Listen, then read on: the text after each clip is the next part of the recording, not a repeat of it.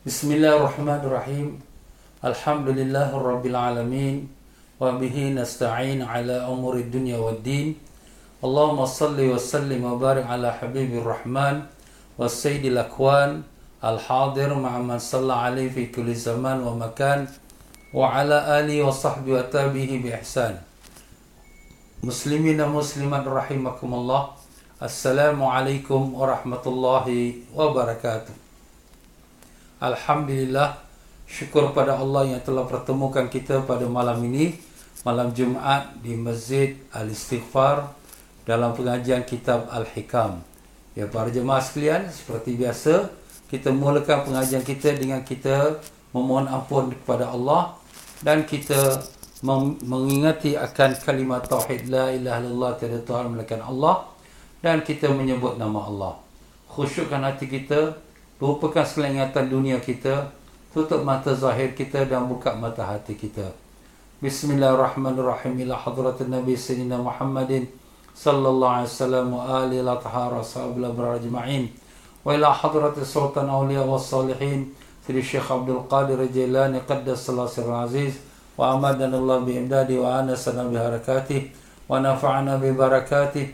Wa ila hadrati ahli silsilati tariqatil وخصوصا شيخنا مرشدنا رابطنا السنة في فود مسلم عبد القادر منصور دين قادر رجال بغدادي شعيل الله ولهم الفاتحة. أعوذ بالله من الشيطان الرجيم. بسم الله الرحمن الرحيم. الحمد لله رب العالمين الرحمن الرحيم. مالك يوم الدين.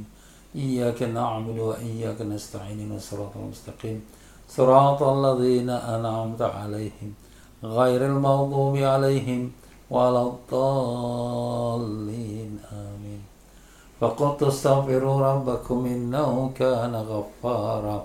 أستغفر الله أستغفر الله أستغفر الله أستغفر الله أستغفر الله أستغفر الله أستغفر الله أستغفر الله أستغفر الله أستغفر الله أستغفر الله أستغفر الله أستغفر الله أستغفر الله أستغفر الله أستغفر الله أستغفر الله أستغفر الله أستغفر الله أستغفر الله أستغفر الله أستغفر الله أستغفر الله أستغفر الله أستغفر الله أستغفر الله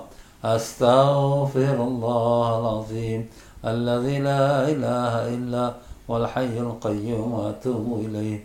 قال النبي صلى الله عليه وسلم جددوا إيمانكم بقول لا إله إلا الله لا إله إلا الله.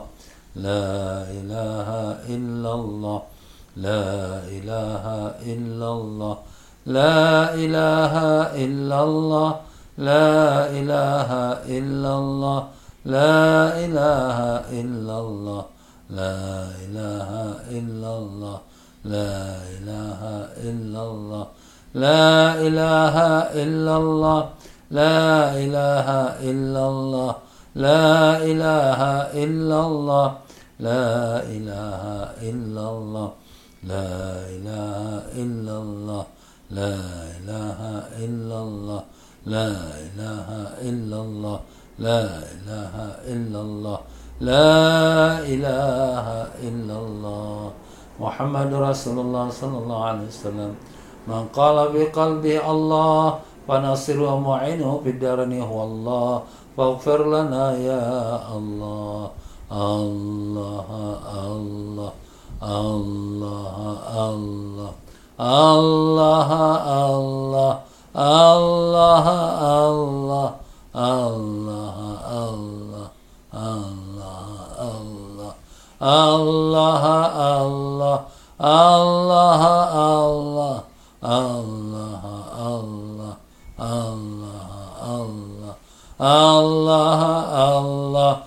Allah Allah Allah Allah Allah Allah الله. لا إله إلا الله محمد رسول الله صلى الله عليه وسلم. اللهم افتح علينا ونس... اللهم افتح علينا وعلى ذريتنا فتوح على رفين. اللهم علمنا ما ينفعنا وانفعنا بما علمتنا وزدنا علما. اللهم يا معلم إبراهيم علمنا يا مفهم سليمان فهمنا سبحانك لا علم لنا إلا ما علمتنا إنك أنت العليم الحكيم. ولا حول ولا قوة إلا بالله العلي العظيم. إلهنا أنت مقصودنا ورضاك مطلوبنا أعطنا محبتك ومعرفتك إلهنا أنت تعلم ما في أنفسنا فاغفر لنا وتجاوز عنا. ربنا آتنا في الدنيا حسنة في الآخرة حسنة وقنا عذاب النار. رب اشرح لي صدري ويسر لي أمري واحلل عقدة من لساني يفقه قولي. وصلى الله على سيدنا محمد والحمد لله رب العالمين.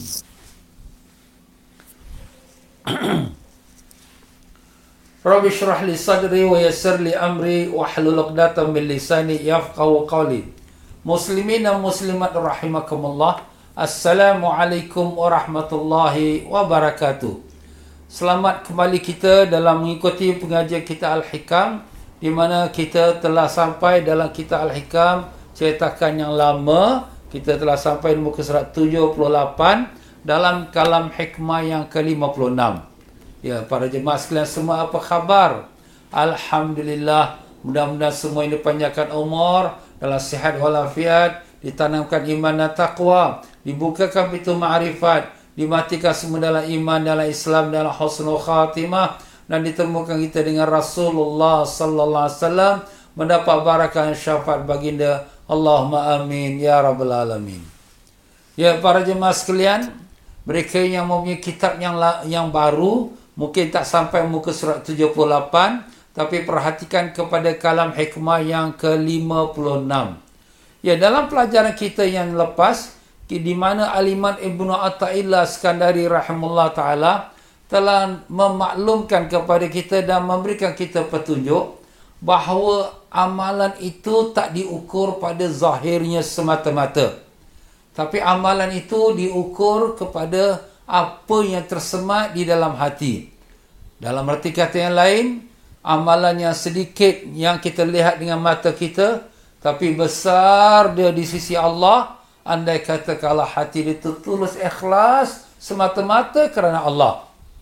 Manakala pula amalan yang besar itu adalah merupakan yang amat sedikit sekali. Apabila diperhatikan akan hatinya yang bercampur dengan riak, ujub, sum'ah dan berbagai-bagai lagi. Ha, jadi apa kok katanya? Bahawa amalan itu besar atau kecil, itu tidak menjadi apa-apa ukuran pun di sisi Allah. Tapi yang menjadi ukuran di sisi Allah, yang diperhatikan oleh Allah, ialah apa yang tersemat di dalam dada kita, iaitu hati kita. Ha, itulah sebab Nabi SAW telah menyebutkan bahawa sedekah seseorang kamu, makna kita ni umat akhir zaman, kalau setinggi gunung Uhud sekalipun, tak akan sama dengan sedekahnya sahabat-sahabatku yang sebesar sebiji kurma. Ha? Sebiji kurma. Banding dengan sebesar gunung Uhud. Jauh beza. Tapi tak sama. Kenapa? Kerana yang sedekah sebiji kurma di sisi Allah oleh para sahabat itu lebih besar di sisi Allah daripada gunung Uhud yang kita sedekah. Kenapa Ustaz beza macam tu? Kerana para sahabat hati tulus ikhlas. Mereka itu mendapat barakah dengan sebab mereka memandang wajah Rasulullah SAW limpahan barakat Nabi itu masuk ke dalam hati rohani mereka. Manakala pula kita pula di akhir zaman ni dengan dunia yang macam-macam kita tahulah ya. Hati kita sudah menjadi kotor, hati kita sudah tenggelam dengan keduniaan.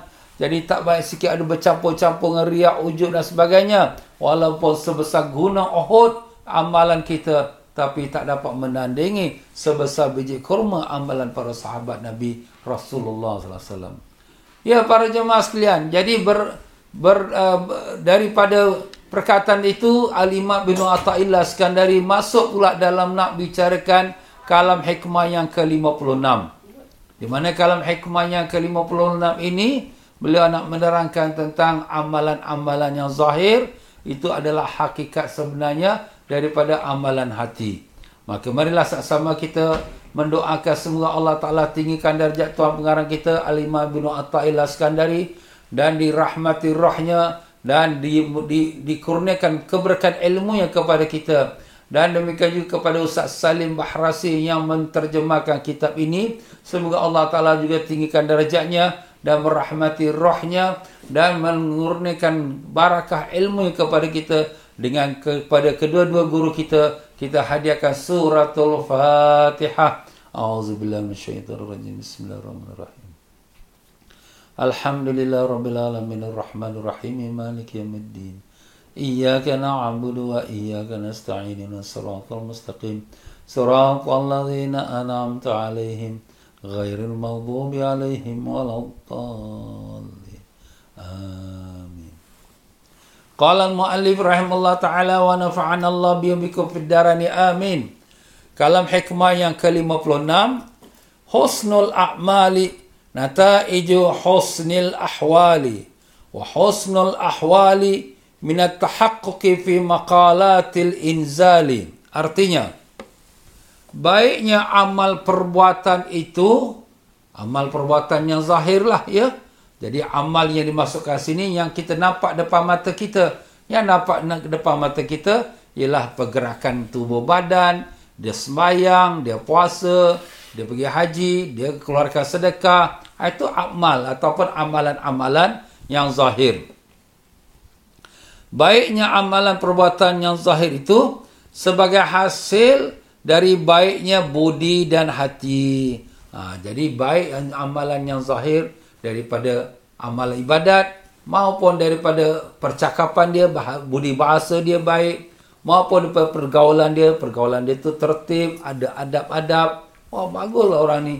Baiklah orang ni. Wah akhlak dia baguslah. Baik orang suka. Nah, ini sebenarnya sebenarnya hasil daripada mana? Hasil daripada hati yang baik.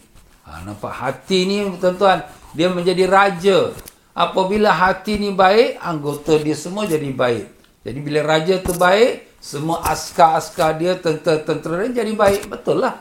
Sebab asal puncanya ialah balik pada ketua dia. Dan ketua dalam tubuh badan kita ialah hati. Sebab itulah Rasulullah SAW bersabda, Ala inna fil jasadi mudghah, idha salahat salahal jasadi kullu, wa idha fasadat fasadal jasadi kullu, ala huwa hiyal qalb. Ketahuilah bahawa dalam tubuh manusia ini ada seketul daging. Kalaulah ketul daging ini baik, seluruh tubuh badan baik. Kalau ketul daging ini rosak, maka seluruh tubuh badan ini rosak. Ketahuilah seketul daging itu ialah hati. Sebenarnya dari hadis ini, dia mempunyai banyak kebaikan ataupun manfaat atau pengetahuan maupun daripada segi ilmu sains maupun daripada segi ilmu Islam. Dari segi ilmu sains kalau kita lihat, hati ini adalah punca kesihatan tubuh badan. Bila hati senang, hati dia lapang, tubuh badan dia pun sihat. Bila hati dia pressure, tekanan, perasaan, tertekan jiwa dia, maka dah mula sakit kepala, dah mula sakit badan, dah naik darah tinggi, dah kolesterol pun bertambah. Ha, semua, seluruh badan dia tak sihat. Kenapa? Balik pada hati. Ha, sebab tu di sini hati ni mempunyai peranan yang besar dalam tubuh badan insan.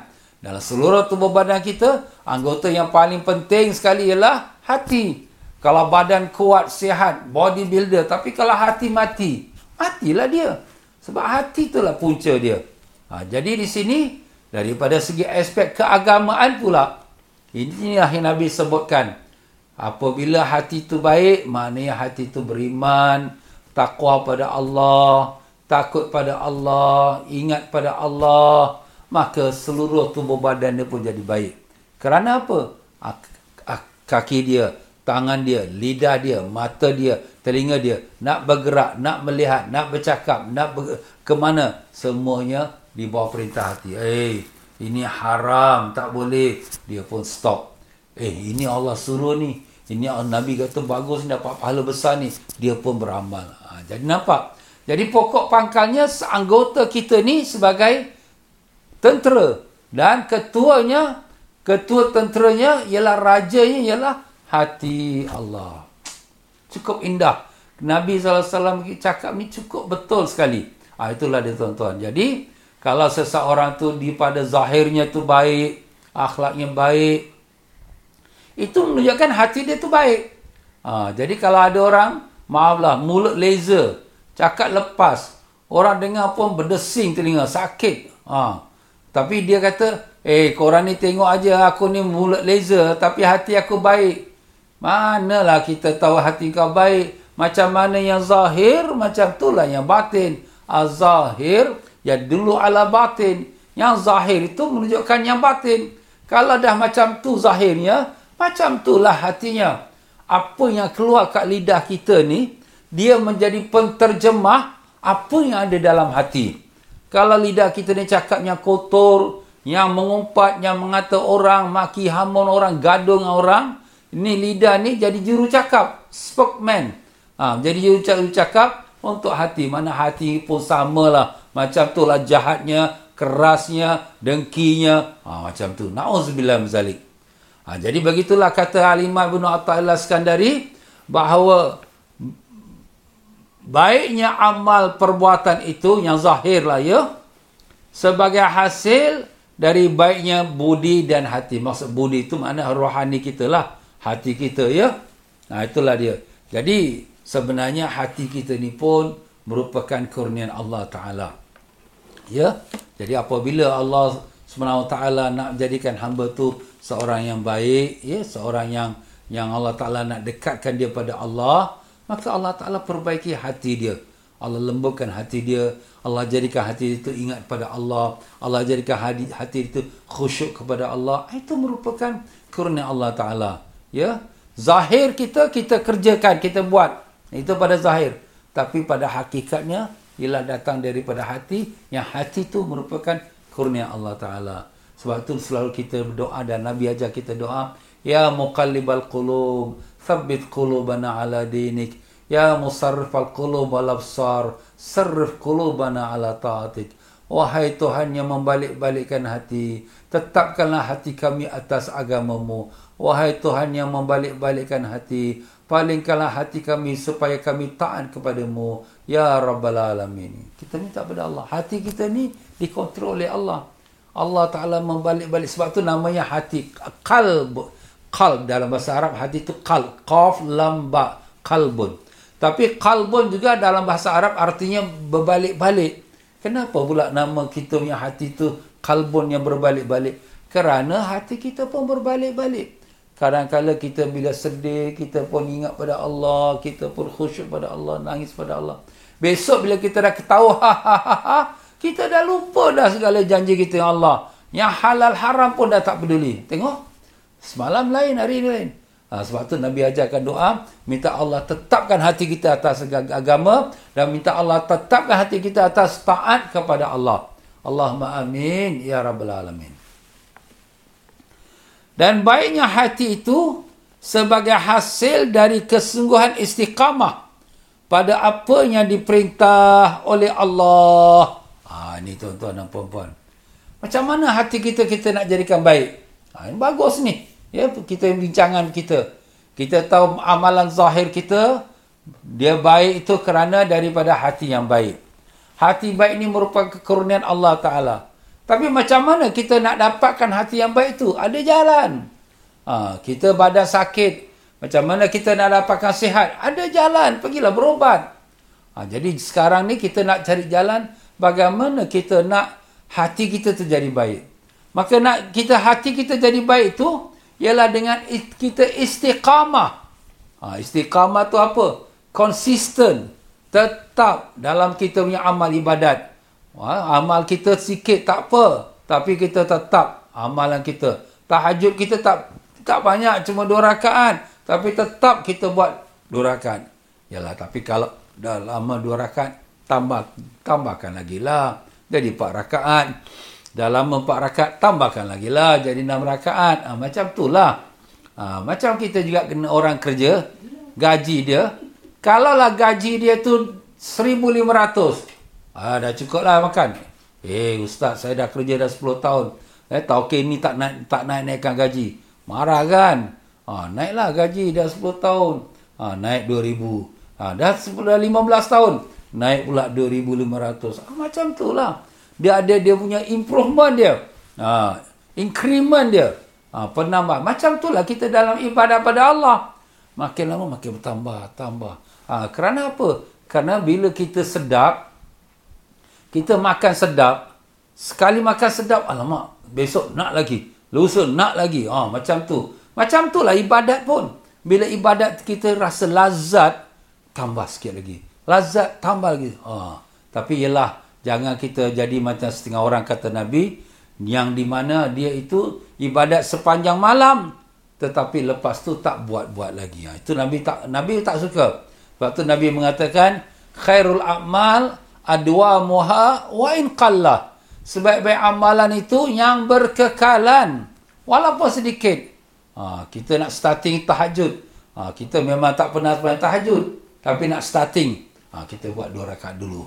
Ha, besok dah lama dah seminggu dua minggu sebulan dua bulan Alhamdulillah nampak konsisten dah. Tambah lagi dua rakaat lagi jadi empat rakaat. Alhamdulillah. Macam tu juga kita baca Quran. Kita baru nak start nak, nak merajinkan baca Quran. Ha, kita ni memang pemalas nak baca Quran. Ha, baca setengah muka. Ha, dah setengah muka, besok, lusa, dah seminggu. Naik lagi satu muka pula. Ha, dah lepas sebulan, dua bulan, tiga bulan. Naik lagi dua muka pula. Alhamdulillah. Lama-lama satu hari satu juz kita baca. Ha, itulah dia tuan-tuan. Kena ada peningkatan lah. Ya. Jadi ini namanya istiqamah. Tetap. Ha, iaitu bila kita istiqamah tetap. Tetap dalam amalan tetap dalam perkara-perkara yang kebaikan. Ha, kita sedekah tak banyak tapi selalu kita sedekah. Ha, itu yang paling baik. Jangan dah sedekah banyak lepas tu tak sedekah-sedekah sekali. Ha, jangan kita macam tu. Kalau dapat sedekah banyak tapi selalu pun lagi bagus. Ha, tapi itulah dia tuan-tuan. Jadi hasil daripada hat, amalan yang zahir yang baik adalah daripada hati yang baik. Hasil dari hati yang baik ialah datang daripada istiqamah. Ha, jadi di sini tuan-tuan dan puan-puan rahimakumullah, macam manakah kita nak dapatkan eh, istiqamah dan juga hati yang baik itu? Ha, inilah di dalam kitab iaitu Iqazul Himam yang ditulis oleh Imam Ibnu Ajibah yang mensyarahkan kitab hikam, beliau mendatangkan eh, beberapa petunjuk untuk kita dapatkan manfaat dari kata-kata Al-Imam Ibnu Athaillah tadi. Maka dia mengatakan,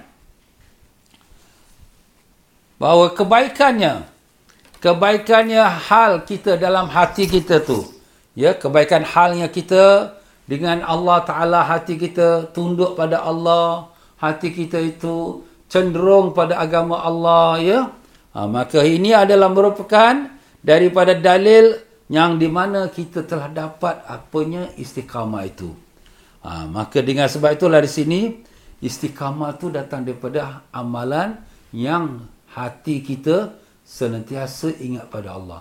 Kalau orang yang hatinya lalai daripada Allah, dia punya ibadat pun tak istiqamah. Ha, kadang maaf-maaf kata, satu masa dia rajin semayang tahajud. Lepas tu dah dia tinggalkan dah. Tak ada lagi. Itu petanda yang tak ikhlas dalam ibadat dia. Atau petanda tu hati dia tu tidak cenderung kepada Allah Ta'ala. Hanya ikut-ikutan saja. Maaflah ya. Ada orang dulunya rajin semayang. Sekarang dah semayang pun tinggal. Ada orang dulunya rajin dia belajar agama. Tapi sekarang belajar agama pun dah tak ada. Kenapa macam tu? Yalah, pendek kata sebenarnya itu taufik daripada Allah Ta'ala lah. Tapi hakikatnya sebenarnya hati dia tu tidaklah cenderung kepada Allah dengan jujur. Astaghfirullahalazim. Ha, kenapa? Bukan kita tuduh. Tapi itulah diri kita. Jadi kita ni pun, mana kita kena minta pada Allah berikan kita kekuatan iman kita, hati kita supaya jujur kita pada Allah Taala. Ha, kita nak jadi hamba Allah. Kita nak jadi ha, wa ana minal muslimin, orang yang menyerah diri kepada Allah Taala. Jadi biar kita jujur dengan Allah Taala. Jadi apabila kita jujur dengan Allah, macam mana ustaz kita jujur dengan Allah? Kita redha dengan takdir Allah, syukur dengan nikmat Allah, sabar atas ujian Allah. Ha, jadi dengan itulah barulah kita akan dapat eh kebenaran dalam amalan kita. Maka apa yang disebutkan oleh Alimah Ibn Ajibah di sini bahawa apabila hati itu benar-benar cenderung pada Allah, maka hati itu sudah tak ada rasa cinta lagi kepada selain Allah. Ha, itu dia tuan-tuan. Sel- tak ada cinta selain pada Allah. Hati dia itu sudah bersih daripada cinta pada dunia. Hati dia hanya satu saja. Cinta dia kepada Allah Ta'ala. Dan inilah yang dinamakan zuhud. Ya? Zuhud itu ialah hati dia itu tak ada cinta melainkan hanya kepada Allah Ta'ala. Dan ini telah disebutkan dalam sepatah hadis Nabi Sallallahu Alaihi Wasallam laisa zuhdu bitahrimil halal wala idha'atil mal. Innama zuhdu an takuna bima fi yadillahi awthaq mimma fi yadik. Bukanlah zuhud itu iaitu kamu mengharamkan yang halal. Maknanya mengharamkan halal makanan yang halal kita tak nak tak nak wah dia ni zuhud lah pakaian yang halal yang baik eh, tak nak tak nak eh dia ni zuhud lah wah rumah yang baik tak nak tak nak eh itu dia ni zuhud Bukan. Bukan zuhud itu kamu mengharamkan yang halal atas diri kamu. Tidak. Dia makan yang baik. Dia pakai pakaian yang cantik. Dia ada rumah yang baik, yang cantik. Ada kenderaan yang baik. Habis ustaz macam ni yang kata zuhud tu.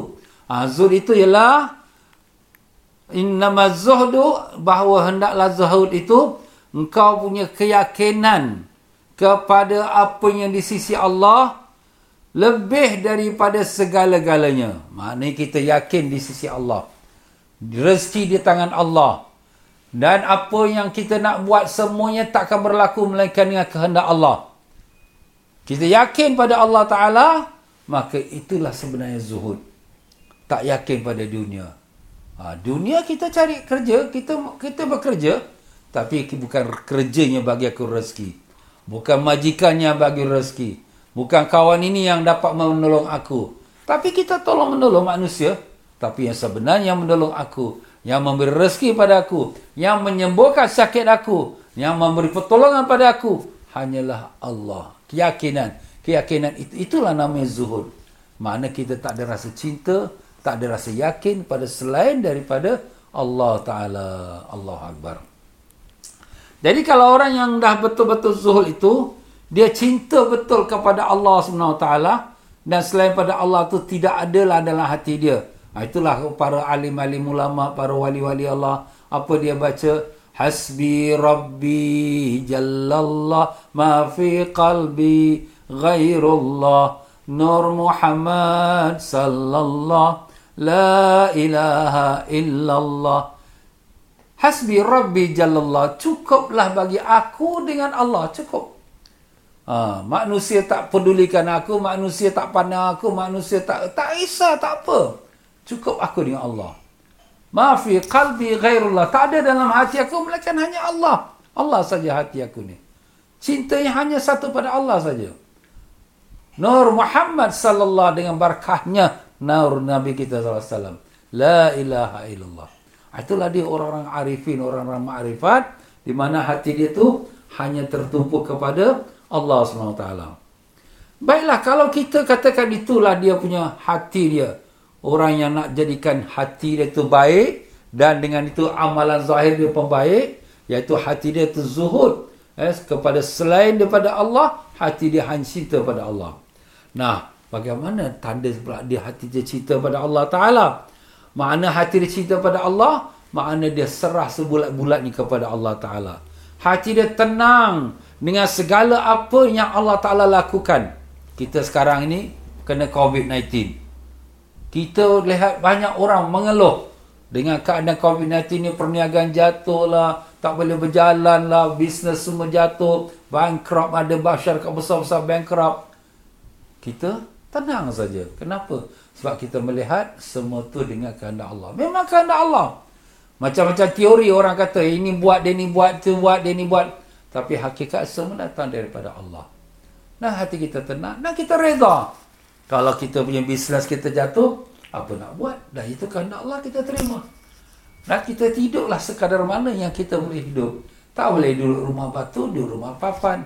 Tapi ustaz mana ada rumah papan kat Singapura ni? Ah, yelah kat Singapura lah. Kalau kat negeri Malaysia saya boleh lah. Ha, jadi kita downgrade kita, hidup rumah kita, downgrade. Kalau dulu kita gaji besar, sekarang gaji kecil, makan kita pun sederhana. Ha, jangan kita berlebih-lebihan. Pokoknya kita reda. Sekejap kat dunia. Susah macam mana pun tak adalah sampai selama-lamanya. Seribu tahun? Tak ada. Seratus tahun? Tak ada. Kita ni umur pun dah 40 tahun. Lagi 20 tahun meninggal. Kalau sampai. Kalau dah 60 tahun, ha, tunggu saja besok lusa. Kalau sampai, meninggallah kita. Apalah yang kita nak kecoh sangat. Sekejap saja. Yang paling kita bimbang lagi itulah besok di akhirat di padang masyar. Di padang masyar manusia akan tunggu 70 tahun atau pada masyar. 70 tahun. Satu hari ke akhirat sama seperti seribu tahun kat dunia. Di bawah matahari yang panas. Allah. Macam mana nak sanggup? Melainkan orang yang Allah selamatkan. Nah, itu sajalah. Orang yang beriman, yang beramal, mendapat barakah syafaat Nabi SAW terus masuk ke syurga Allah. Allah menja'alna minhum ya Allah jadikan kami dari golongan tersebut. Amin ya rabbal alamin. Ha, jadi itulah dia ya. Jadi tandanya orang yang hati dia cinta pada Allah tu maka hati dia tak tenang dengan Allah Taala. Terima dengan qada apa yang Allah Taala jadikan. Sebab tu kita punya rukun iman tu enam perkara. Rukun iman yang terakhir apa dia?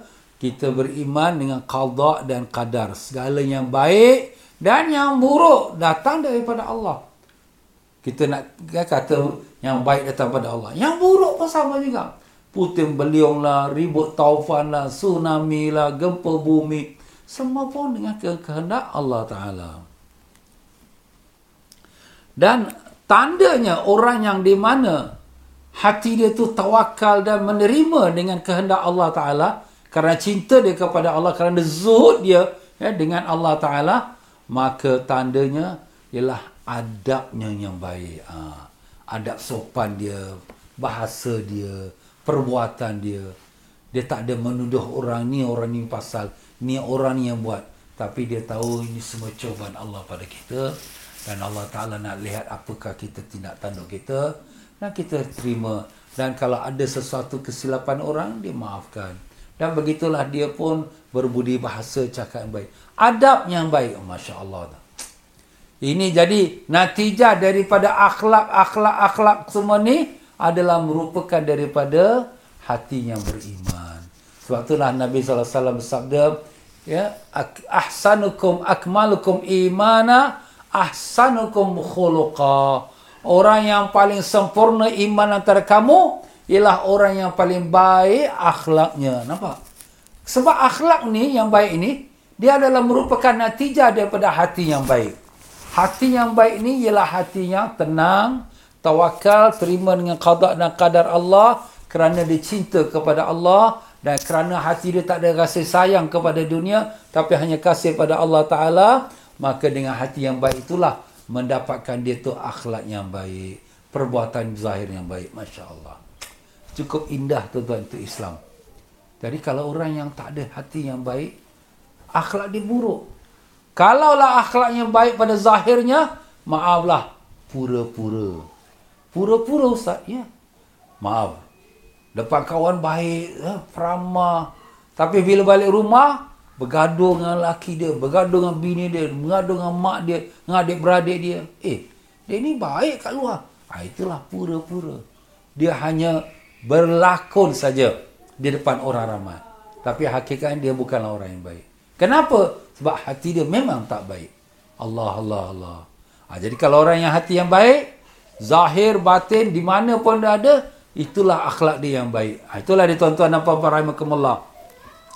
Maka berkatalah tuan pengarang kita, ataupun terjemah kita, amal yang baik itu hanya yang diterima oleh Allah, dan itu pasti kerana baik dalam segi keikhlasan kepada Allah. Itu hatilah keikhlasan. Amal yang baik yang zahir, dia berpunca daripada hati, hati yang ikhlas kerana Allah.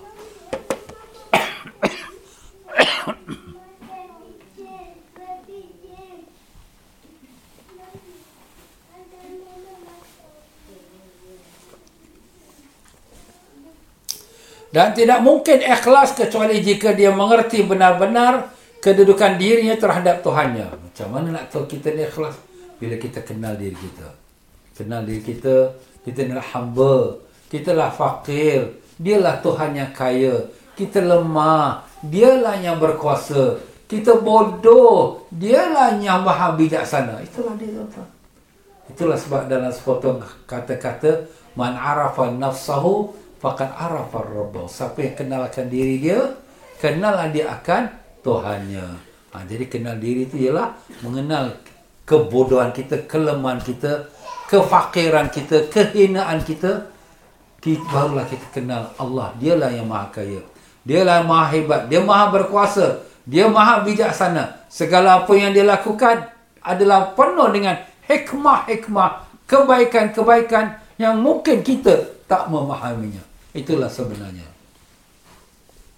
Abu Hamid Al-Ghazali rahimahullah ta'ala, iaitu Al-Imam Ghazali lah tu, ya, berkata, tiap tingkat dalam kepercayaan keyakinan itu mempunyai ilmu dan hal perasaan dan amal perbuatan. Setiap tingkat. Tingkat tu mana kita, keimanan kita.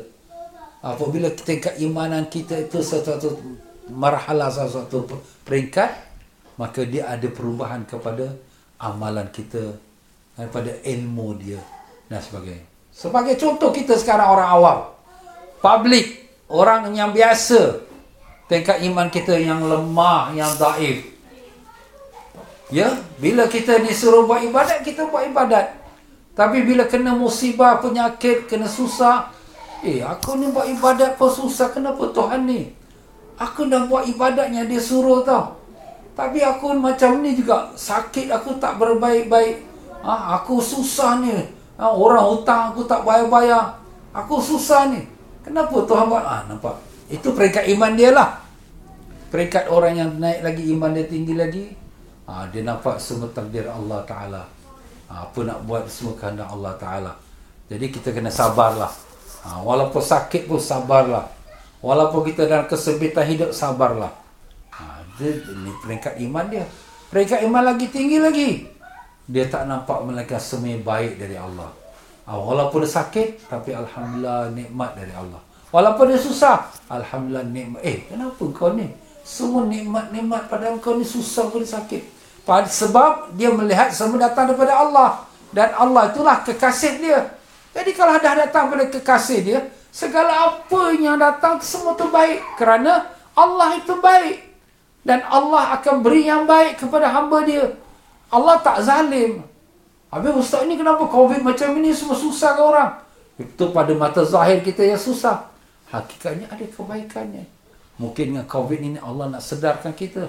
Kita dah terlalu sangat maju. Dah terlalu sangat dengan sibuk dunia kita kerja siang pagi malam dunia fikiran otak kita set dunia kerja kerja bisnes bisnes sampai masa nak semayang tak ada semayang pun kelangkan buat Allah bersama ya Allah Allah macam kena kerja tu khusyuk langsung tak ada nak belajar baca, nak belajar agama tak ada masa nak baca Quran tak ada masa Allah, Allah tarik handbrake rap stop semua stop ekonomi semua stop satu dunia stop tak boleh travel keluar semua stop nak pergi Mekah pun tak boleh juga. Stop. Tengok. Kerana Allah. Allah tarik sampai handbrake saja. Dah. Semua duduk rumah. Ada masa baca Quran. Ada masa sembahyang dengan ni anak-anak. Alhamdulillah. Itulah kita nampak. Antara hikmahnya lah. Kita tak nafikan kesusahan tu ada. Tapi kesusahan tu adalah kecil kalau dibandingkan hikmah yang besar. Kerana yang kita nak bawa balik, bukan kita bawa balik harta dunia. Kita nak bawa balik amal kita ke akhirat. Dan akhirat itulah lebih besar lagi. Wal akhiratu khairul laka minal ula. Akhirat itulah lebih baik bagi kamu pada dunia kamu. Yang dunia kamu, kamu dapat harta, dapat kaya, dapat nikmat. Itu sekejap saja, itu palsu saja. Berapa tahun? Seribu tahun? Seratus tahun? Tak ada pun. Kalau kita panjang umur pun. Tapi kalau ada sakit, datang ke hospital. Doktor kata no food from the mouth, tak boleh makan. Ha? Duit milion-milion dalam bank pun nak makan pun tak boleh. Itulah dunia tuan-tuan. Tapi besok akhirat itulah selama-lamanya maupun dalam syurga atau na'udzubillah sebaliknya dalam neraka. Na'udzubillah. Ha, jadi itulah dia tuan-tuan. Banyak hikmahnya. Jadi begitulah kata Al-Imam Ghazali semua orang tu dengan peringkat-peringkat iman dia berbeza-bezalah daripada segi pengetahuan dia, ilmunya, amalannya. Ilmu yakin Keyakinan yang dapat dari pengertian teori pelajaran. Ha, itu ilmu lah kita belajar. Sekarang kita belajar ni itu ilmu yakin. Kita wah ustaz dah dengar, eh, kita dengar ni wah ilmu yakin. Ainul yakin. Keyakinan yang diperolehi dari fakta kenyataan lahir setelah terungkap terbuka. Eh, terbuka tu mana? Terbuka pintu hijabnya. Terbuka dia punya uh, kita katakan tutupannya. Jadi makna di sini Ainul yakin macam mata. Ain tu mata yang melihat. Sebab itu, sebab itu Sayyidina Ali radhiyallahu mengatakan kami para sahabat kalau dimukakan neraka syurga depan kami tak bertambah iman kami. Eh? Tak tambah. Kenapa? Sebab iman mereka ni dah top, dah full dah. Macam tank. Tank dah penuh air. Tuang lagi air dah tak boleh masuk dah. Dah penuh full. Itulah iman para sahabat. Jadi mereka ni Beramal ni seolah-olah dah nampak neraka syurga dah. Kita ni beramal tak nampak neraka syurga. Sebab tu relax-relax lagi. Tak apalah, nantilah, besoklah. Kayak. Ha, tapi sahabat ni tak ada. Dia dah buat ibadat tu dah macam ni syurga ni neraka. Dah depan dia dah. Masya Allah. Itu nama Ainul Yakin. Hakul Yakin. Mana yang confirm hak yakin. Keyakinan yang benar-benar langsung dari Allah. Dan tidak dapat diragukan sedikit pun Iaitu keyakinan yang mutlak. Ah, ini hakul yakin ni para wali-wali tinggi, alim-alim ulama tinggi, ya para nabi-nabi. Mana hati dia sedang memandang musyahadah kepada Allah Taala. Mana pun dia pergi, Allah, Allah. Hati dia hanya bersama Allah saja. Allah Akbar. Ah, itulah dia orang yang telah sampai berdarjat hakul yakin. Mudah-mudahan sedikit daripada tazkir kita malam ini dapatlah manfaat untuk kita bersama insya-Allah. Ya tuan-tuan dan puan-puan, sampai itu sajalah untuk kita pada malam ini. Maaflah dalam penyampaian saya bukan dia tersilap kata terkasar bahasa yang benar sebenarnya daripada Allah. Salah silap itu dari kelemahan saya. Pengajian kita malam ini merupakan daripada sesi dakwanya Masjid Al-Istighfar Pasir Singapura. Tuan-tuan dan puan-puan berdermalah pada pihak masjid dengan akaun nombor yang ada di hadapan kita ini. Dan insyaAllah kita bertemu lagi pada pengajian akan datang dengan izin Allah. Marilah kita akhiri kita istighfar.